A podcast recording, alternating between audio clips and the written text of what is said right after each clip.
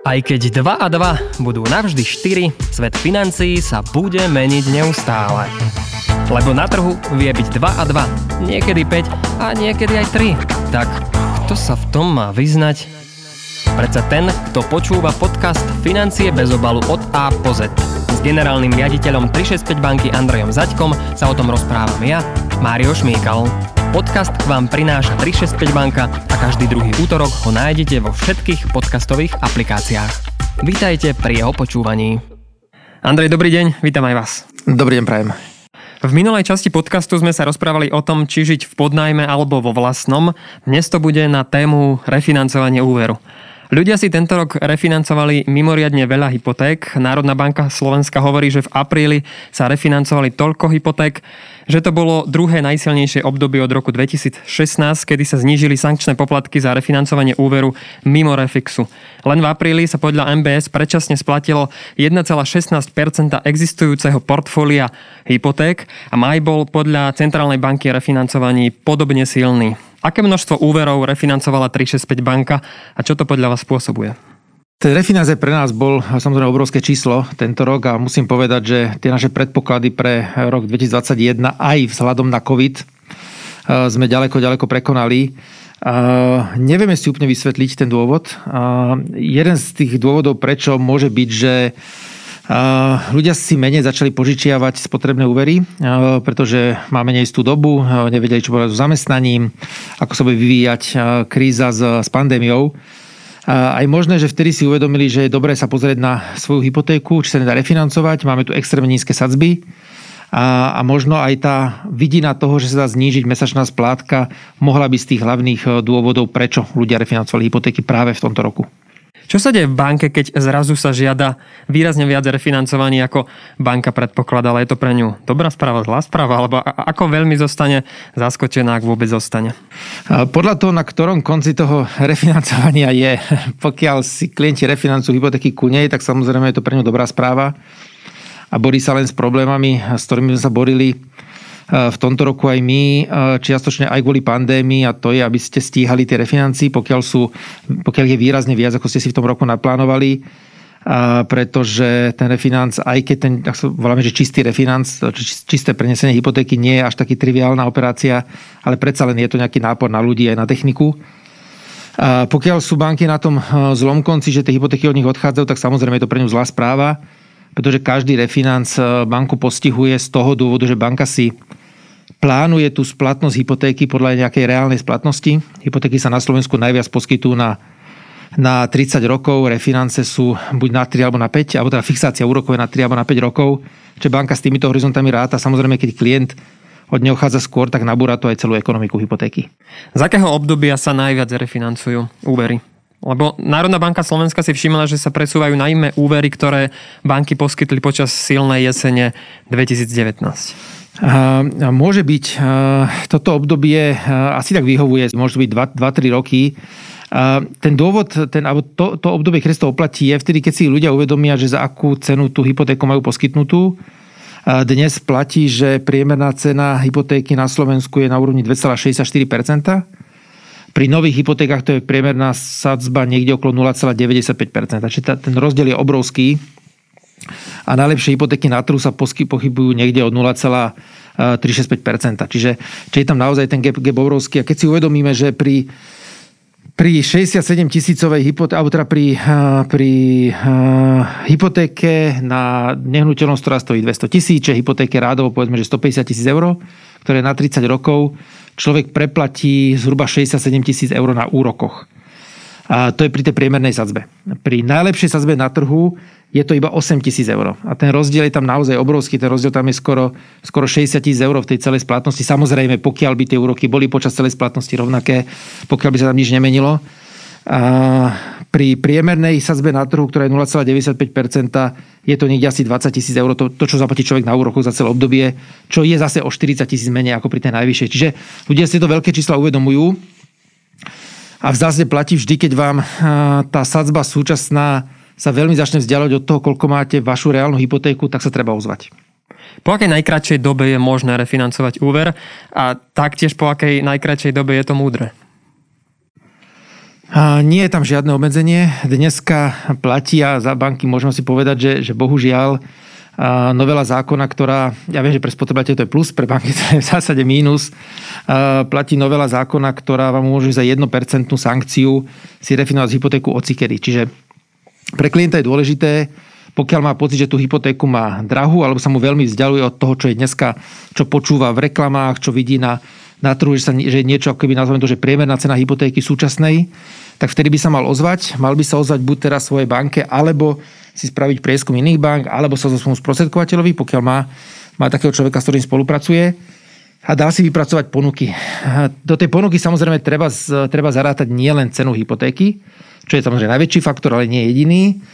Treba si zarátať určite to 1% sankcie, ktorú zaplatí zo zostatnej dodatkovej ceny hypotéky, keď z banky odíde a prejde do inej.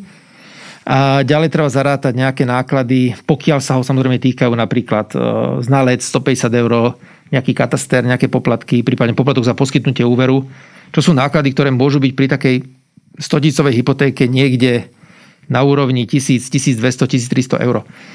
Treba to samozrejme zarátať do tej ceny hypotéky a vtedy, keď mu tieto všetky údaje, tieto všetky parametre výjdu, že na tom ušetrí, čo je takéto RPMN, takzvané, že tá reálne náklady, ktoré sú s tým spojené, mu výjdu nižšie ako tie, čo platí dneska, tak treba do toho ísť. Uh-huh. Banku boli ako veľmi strata klienta, tak ako by sa spýtal taký známejší televízny moderátor, tak ako veľmi to banku boli, keď príde o klienta? Uh, veľmi, pretože hypotéka nie je uh, ani zďaleka najziskovejší produkt, ktorý banka má a veľa hypoték e, poskytnutých dokonca je stratových, alebo teda banka na nich nezarába skoro nič, alebo keď tak fakt, že veľ, veľmi málo, keď toto má zarátať všetky svoje aj priame a nepriame náklady. Z tých najväčších nákladov samozrejme platí, patrí náklad sprostredkovateľovi, ktorí sú ktorí na Slovensku extrémne vysoký. Patrí tam náklad za, za zdroje, ktoré banka má, za riziko, ktoré si, na ktoré si musí odkladať a podobne. Čiže samozrejme banku to boli, keď je tá hypotéka odíde skôr, ako si vyráta nejakú priemernú dĺžku, dĺžku hypotéky. Banky to väčšinou rátajú samozrejme podľa, podľa doby fixácie. Žiadna banka si neráta, že hypotéka u nej ostane 30 rokov. Keď na 30 rokov, tá, tá, tá návratnosť musí byť taká, aby keď to obdobie aspoň do tej prvej fixácie. A pokiaľ klient odíde skôr, tak samozrejme pre banku to je, to je nepríjemná informácia. Banky sa v súčasnosti bijú hypotekárneho klienta, dokonca niektoré sú ochotné podielať sa aj na pokute za predčasné vyplatenie úveru. Čo z toho majú, keď vedia, že klient e, takto ľahko sa môže nechať e, inou bankou, inou ponukou alebo nejakým sprostredkovateľom previesť do inej banky?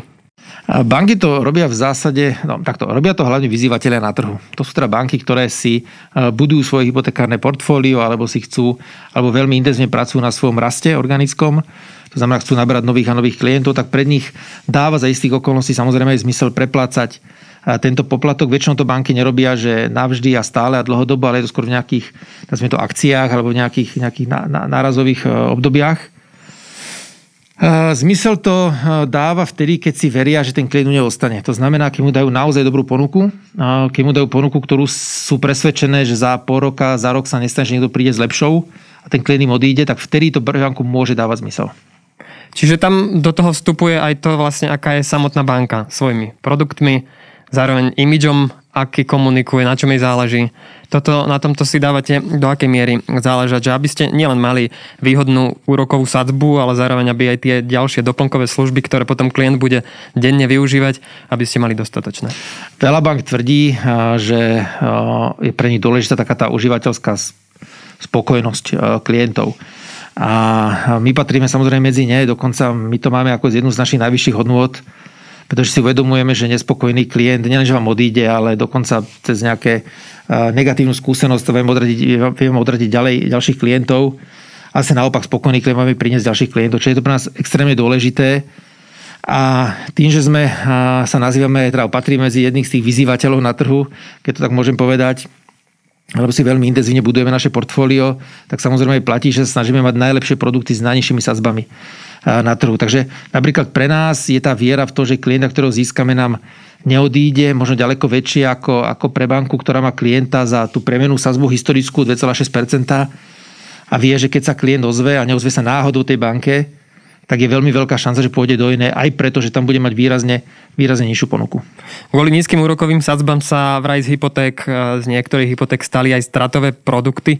Aká úroková sadzba je nevyhnutná na to, aby bola banka aspoň na nule, ak nie v nejakom výraznejšom pluse? Tá sadzba je určite vyššia, ako sú dneska minimálne sadzby na trhu. Keby som rátal veľmi jednoducho matematicky. Treba si však uvedomiť, že, že cena peňazí dneska je v zásade záporná pre keď sa bavíme o tom veľkom bankovom biznise, nie pre, pre úplne bežného spotrebiteľa, tam by som povedal, že tá cena peňazí je nulová, alebo takéto, čo vlastne banky platia väčšinou za zdroje za zdroje klientom, ale banky zo zdrojov, ktoré majú na svojich knihách a ktoré nedokážu umiestniť do, do aktívnych produktov, čiže do úverov, platí v zásade daň, alebo platí vlastne poplatok tým, že to vlastne musí ukladať zdroje v, u regulátora, u Národnej banky alebo, alebo v iných, v iných inštrumentoch, ktoré tie bezrizikové majú v zásade zápornú sadzbu. Takže banky si môžu rátať ten, ten výnos, pokiaľ majú prebytočnú likviditu nie voči nule, alebo či zápornému číslu, čo zase troška tú ekonomiku, ekonomiku toho produktu trocha ináč, trocha ináč e, vyzerá. A treba samozrejme povedať, že banky rátajú v prvom rade s tým, že toho klienta tzv. rozbankujú. To znamená, že klient u nich nebude mať iba hypotéku, ale si u nej na konci dňa zoberie produkty, ktoré majú pre ňu väčší ekonomický zmysel.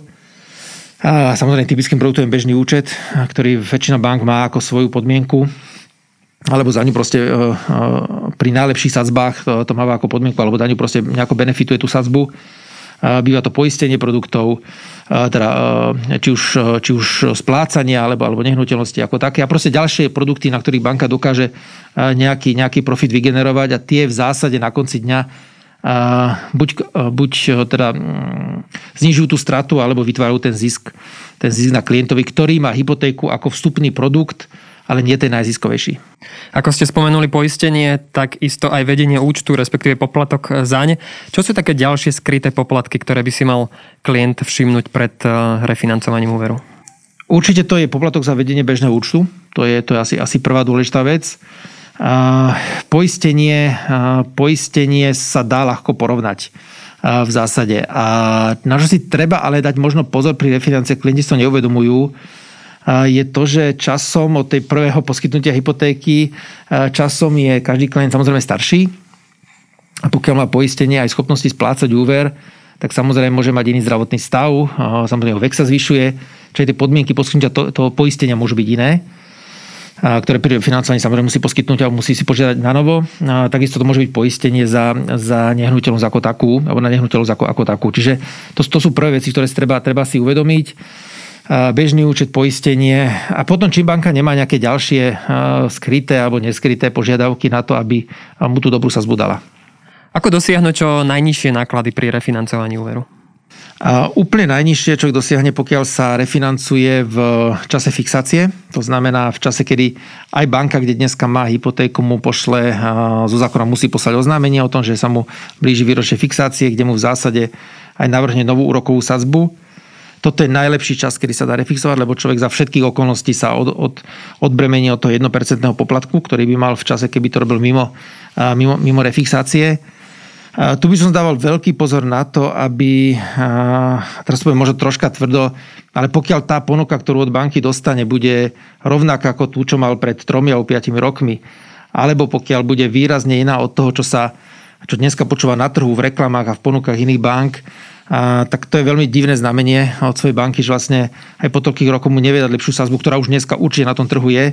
A vtedy by som sa určite obrátil na, či už na konkurenciu, dal spraviť iné ponuky, a aby som si porovnal to, či mu tá banka naozaj dáva adekvátnu, adekvátnu ponuku. Na to treba dávať veľký pozor, hlavne pri refixácii. Bohužiaľ, niektoré banky to robia, že že neprispôsobujú sazbu aktuálnym, ale proste držia sa v, nejakej, v nejakých starých intenciách a je to veľmi nekorektné oči klientovi. Takto to funguje aj pri operátoroch, začína teda aj pri bankách fungovať, že pred uplynutím fixácie alebo nejakej doby, na ktorú má ten paušál alebo hypotéku, úver človek um, uh, zobraný, no tak uh, prichádzajú rôzne ponuky od konkurencie, že príďte, toto vám dáme, takáto je ponuka. Ale potom ako by z toho odchádzalo, že klient sa spýta vlastne u seba doma, vo svojej banke, u svojho operátora. Takéto možnosti sú, keď napríklad klientovi končí 5-ročná fixácia a chce, sa, chce zostať vo svojej banke, ale zároveň chcel by niečo spraviť so svojou úrokovou sadzbou, tak má možnosť rozprávať sa vo svojej banke? Určite áno, určite áno. Vždy by to, vždy by to má robiť aj v zásade v čase, kedy sa chce náhodou refixovať mimo fixácie a, takže sa treba so svojou bankou baviť, lebo samozrejme banka má na to, na to, na to možnosti, aby tú sazbu vlastne diskutovala. A pre banku je samozrejme obrovská strata, pokiaľ, ak som hovoril, pokiaľ ten klient odchádza skôr ako je nejaká jeho predpokladaná životnosť toho úveru, toho úveru v banke. Takže banka určite s ním bude chcieť baviť a dať mu nejakú, nejakú, nejakú adekvátnu ponuku. Samozrejme, banky nejdú do extrému. Pokiaľ klient povie, že chce mať proste nula alebo polovička, proste nedáva to zmysel, tak samozrejme banka povie nie a vtedy, vtedy klient väčšinou odchádza. Je treba ešte uvedomiť jednu vec, že, že do tých vzorcov nevchádza iba cena nehnuteľnosti a nejaká, nejaká trhová cena, ktorú, trhová cena hypoték, ktorú človek e, vidí, vidí v reklamách, ale aj bonita klienta. A samozrejme, nie každý klient má úplne rovnakú bonitu, súvisí to s jeho zamestnaním, s jeho príjmami a tak ďalej a tak ďalej. A to všetko samozrejme je v tej sazbe môže byť v tej sazbe, sazbe zahrnuté, takže nie každý klient bude mať možnosť získať najlepšiu sazbu, ktorú, ktorú napríklad vidí, vidí v reklamách. Tie samozrejme bývajú nejakým spôsobom opodmienkované. Ja poviem len ako príklad našu, našu, našu hypotéku za 0,365% je viazaná na to, že človek má človek má ekologický, ekologický certifikát na nehnuteľnosť, alebo si ho do jedného roka spraví a vtedy platí vlastne táto najlepšia sazba, platí pri nejakom LTV, či pri nejakom objeme úvere vzhľadu na, na, vzhľadom na, na nehnuteľnosti, čiže sú tam nejaké, nejaké veci, tá sazby málo kedy platia pre všetkých rovnaké, za rovnakých podmienok a potom sa samozrejme môže stať, že keď to banka takto komunikuje, že nakoniec vám ten úver nedá, lebo nepasujete presne do toho jej, do toho jej mustry, kde tú hypotéku chce poskytnúť a potom ho radšej neposkytne a treba ísť inde. Čo hovoríte na konsolidáciu v tom zmysle, že človek si zlučí spotrebný úver s hypotékou a vlastne nakoniec spláca len jeden úver, ale zložený z viacerých? Dáva to zmysel. Samozrejme vždy záleží od toho, na čo tie peniaze potrebuje, ale pokiaľ to je, pokiaľ to je konsolidácia už existujúceho úveru, tak si treba uvedomiť, že ten úver, ktorý má splatnosť niekoľko rokov, niekoľko jednotiek rokov si natiahnete do povedzme, 30 ročného alebo dlhšieho horizontu, že tá splátka vám výrazne klesne.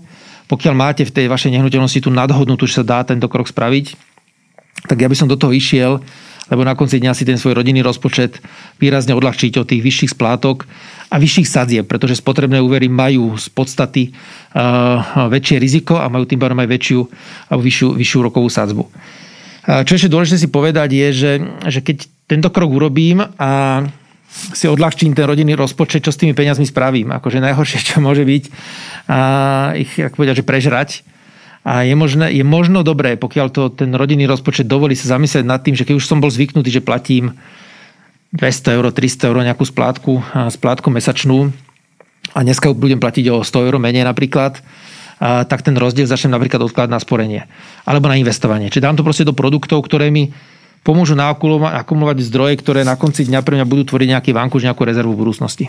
Uh-huh. Čiže možno by som sa nie nevyhnutne má tešiť z toho, že mi zostane 50 eur mesačne a nejako ich využijem. Mal by som vedieť, ako ich využijem. Určite by som sa z toho tešil.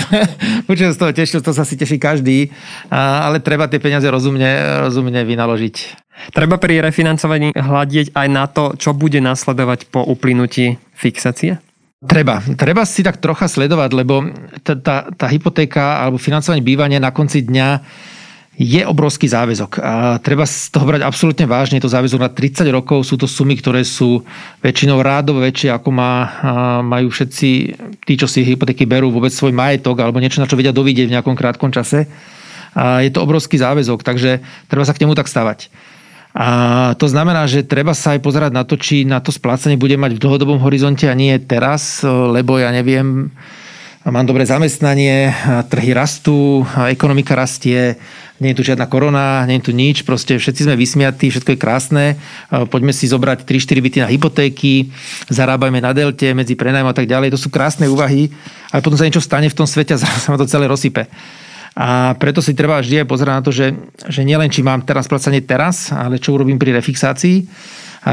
Je to veľmi dôležitá téma napríklad teraz, pretože všetci asi sledujeme, že nám výrazne rastie inflácia to znamená, zdražujú nám tovary a, a s vyššou infláciou ekonomické poučky hovoria, že musí nasledovať zvyšovanie úrokových sadzieb. My ho síce nepredpokladáme ešte budúci rok, samotná ECB to ešte nenaznačuje, ale logicky to zvyšovanie tých úrokových sadzieb by malo prísť. Zvýšenie úrokových sadziviek znamená, že po refinancii nebudete platiť percento, ale budete môcť platiť 2%, 3% a, a s touto eventualitou treba rátať. Treba počítať určite, ale počká ma to v tej či onej banke. Stane sa to, nie? Stane sa to, ale hovorím skôr takéto dlhodobé plánovanie. Príklad Česká republika, tým, že nemá euro, má českú korunu. Dneska sú úrokové sazby v Čechách 2,75%. Hypotéky vzrástli niekde 4%, novo poskytnuté, čo je rádovo iné percento ako 1%, čo je dneska u nás. A, a s takýmto niečím treba rátať, že môže prísť. A preto je veľakrát, keď sa ľudia pýtajú, a, že na ako dlho si spraviť za fixáciu hypotéky, tak ja dneska hovorím na čo najdlhšiu dobu, ako sa dá. Akože 5 rokov je za mňa úplne že ideálny scenár, čo by som to nerobil na rok, lebo je veľký predpoklad, že tie sazby pôjdu hore a tým proste zafixujem to obdobie, kedy má dnešnú nízku sazbu. Uh-huh. Keď už teda refinancujem, je lepšie ponechať si súčasnú splátku a zrýchliť splácanie alebo ponechať splatnosť a znížiť splátku? Ťažká téma, ktorej keď som sa pýtal kolegov, tak na pobočkách klienti vôbec nevedia, čo sa ich vlastne pýtajú často a musím im to dlho vysvetľovať. A preto je ako cena veľmi, veľmi jednoduchá. Ale keď im to napíšete na papier, tak uh, už ale si to vedia ste, ale, ale je to také, že zrazu, že, že čo vlastne odo mňa uh, chcete. Znamená to vlastne, že či dneska, keď som zvyknutý uh, si splatiť 200 eur mesačne, poviem príklad, alebo inak poviem, poviem na konkrétnom príklade. 150 tisícová hypotéka, na 30 rokov. Úroková sadzba 2,6%. Dnešná. Splátka niekde okolo 600 eur mesačne. Pri refinancovaní klient dostane sazbu 0,365 napríklad, splátnosť za 30 rokov. To znamená, že mu sadzba, to splátka mu klesne na asi 450 eur. Veľký, veľký rozdiel do, plusom do rodinného rozpočtu. Klient má však aj možnosť, že týchto 164 eur si nenechá do rodinného rozpočtu, ale že si skráti splatnosť hypotéky a nechá si rovnakú splatnosť, to znamená rovnakú výšku splátky. To znamená, že bude platiť ďalej svojich 600 eur a nebude mať hypotéku na 30 rokov, ale iba na 20 rokov.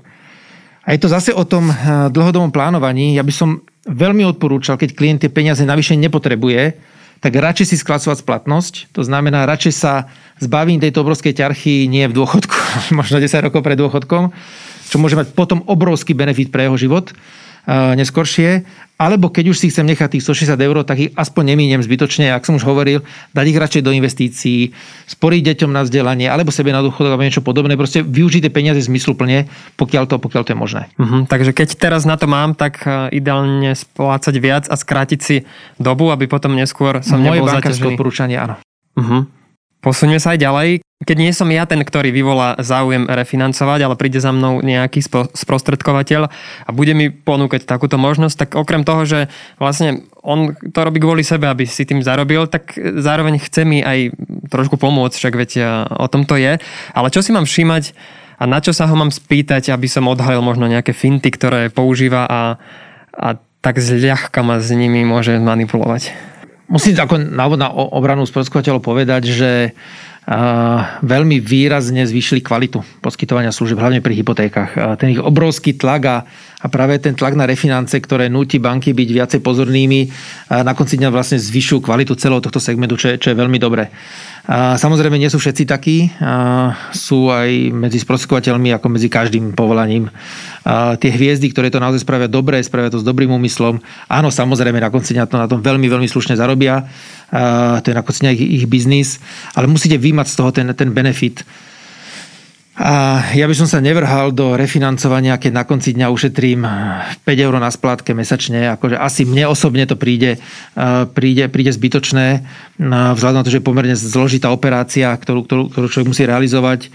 A to hovorím po odrátaní a súhľadním všetkých nákladov, ktoré je naozaj dobré, aby to aj človek s tým sprostredkovateľom si vykomunikoval, či naozaj toto všetko tam je zarátané.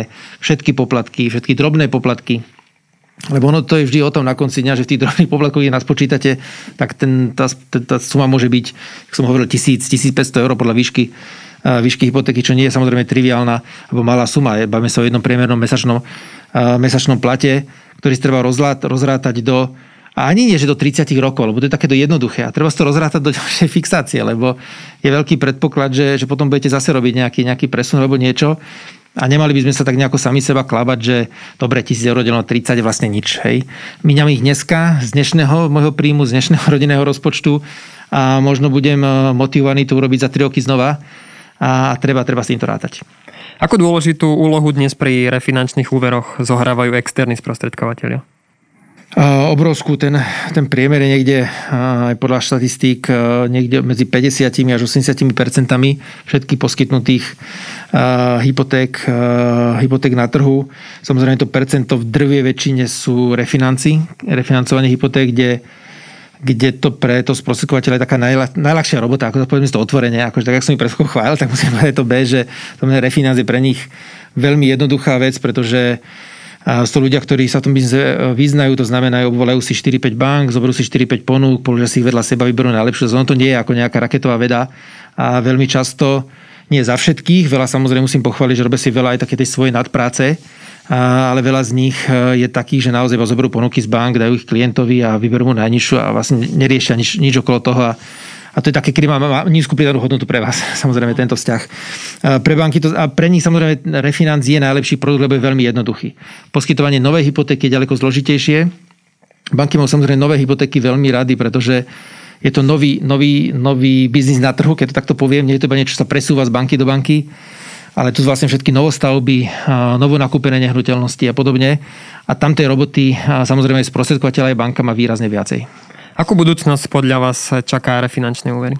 Pokiaľ budeme ešte minimálne podľa nejakého predpokladu, povedzme, že budúci rok alebo nejakú časť budúceho roka pri takto nízkych úrokových sazbách podnikať, tak ešte určite veľkú. A ja si myslím, že ten trh sa výrazne spomalí, pokiaľ vyskočia úrokové sadzby, pretože vtedy je veľmi nelogické, aby sa človek refinancoval v čase, keď má sadzby rastú, lebo de facto poviete, by ste mali ísť prirodzene do do horšej ponuky alebo do horších podmienok. Takže ja myslím, že to bude veľmi, veľmi súvisieť s týmito sazbami. A jedna ďalšia vec, ktorá to výrazne tento trh ovplyvní, bude digitalizácia. Dneska na Slovensku aj kvôli regulácii tie hypotéky sú pomerne zložito digitalizovateľný produkt.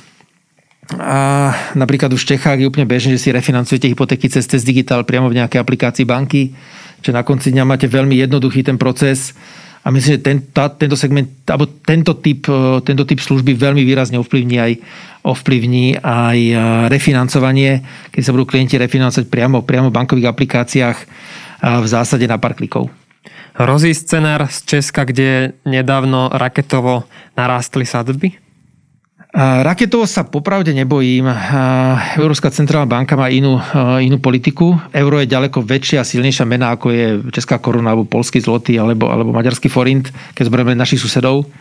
A, ale ako hovorím, máme predpoklad, a, že tie úrokové sadzby pôjdu hore. Ja osobne si myslím, že to nebude budúci rok a možno iba nejakú časť budúceho roku, ale tie sadby v nejakom čase sa určite, určite zdvíhať budú, ale nebojím sa nejakého raketového vystrelenia sazieb na 2-3%. Skôr to bude pozvolné, bude to mierne a myslím, že a všetci, neexistuje, že sa nikto nevšimne, pretože určite bude o tom, o tom médiá informovať, keď tie sazby vyskočia aspoň na nejaké percento. A bude to taký ten prvý kročík k tomu, že prvý kročík k tomu zvyšovaniu. Proste nebude to veľký skok, bude to prvý krok a vtedy myslím, že by mali všetci spozorniť, že pozor, začína sa to obdobie, kedy musíme byť a musíme na to dávať viacej pozor. Presne toto som sa chcel spýtať, či sa to bude dať nevšimnúť. Povedali ste, že nie. Ale tak, ako sa to v Česku stalo, že raketovo, skoro až zo dňa na deň bez nejakých e, príprav poloročných, aby sa to pozvolne zvyšovalo, tak také niečo by sa v... Ja to v Európskej únii e, ani v takých tých veľkých silých ekonomikách, či už to je eurozóna, alebo to je, alebo to je napríklad Amerika, nepredpokladám, že to budú veľmi zásadné veľké, veľké skoky. Uh-huh. Ale hovoríte, že rok 2022 by ešte mal ako tak bezpečne prežiť? Mal, ale už by sme mali začať si dávať pozor.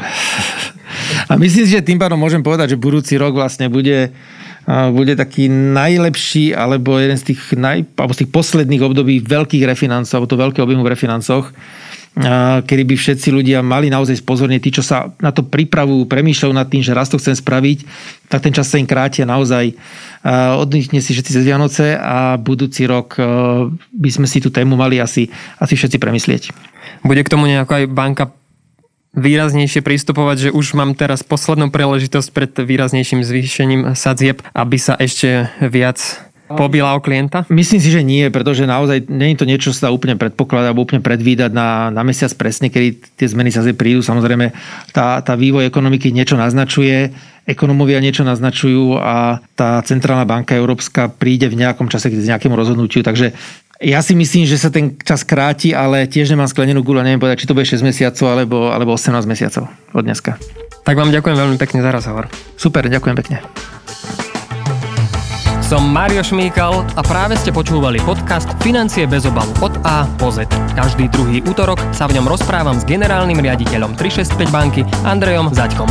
Odoberať ho môžete vo vašich podcastových aplikáciách a nájdete ho aj na webe zme.sk. Podcast vám priniesla 365 banka.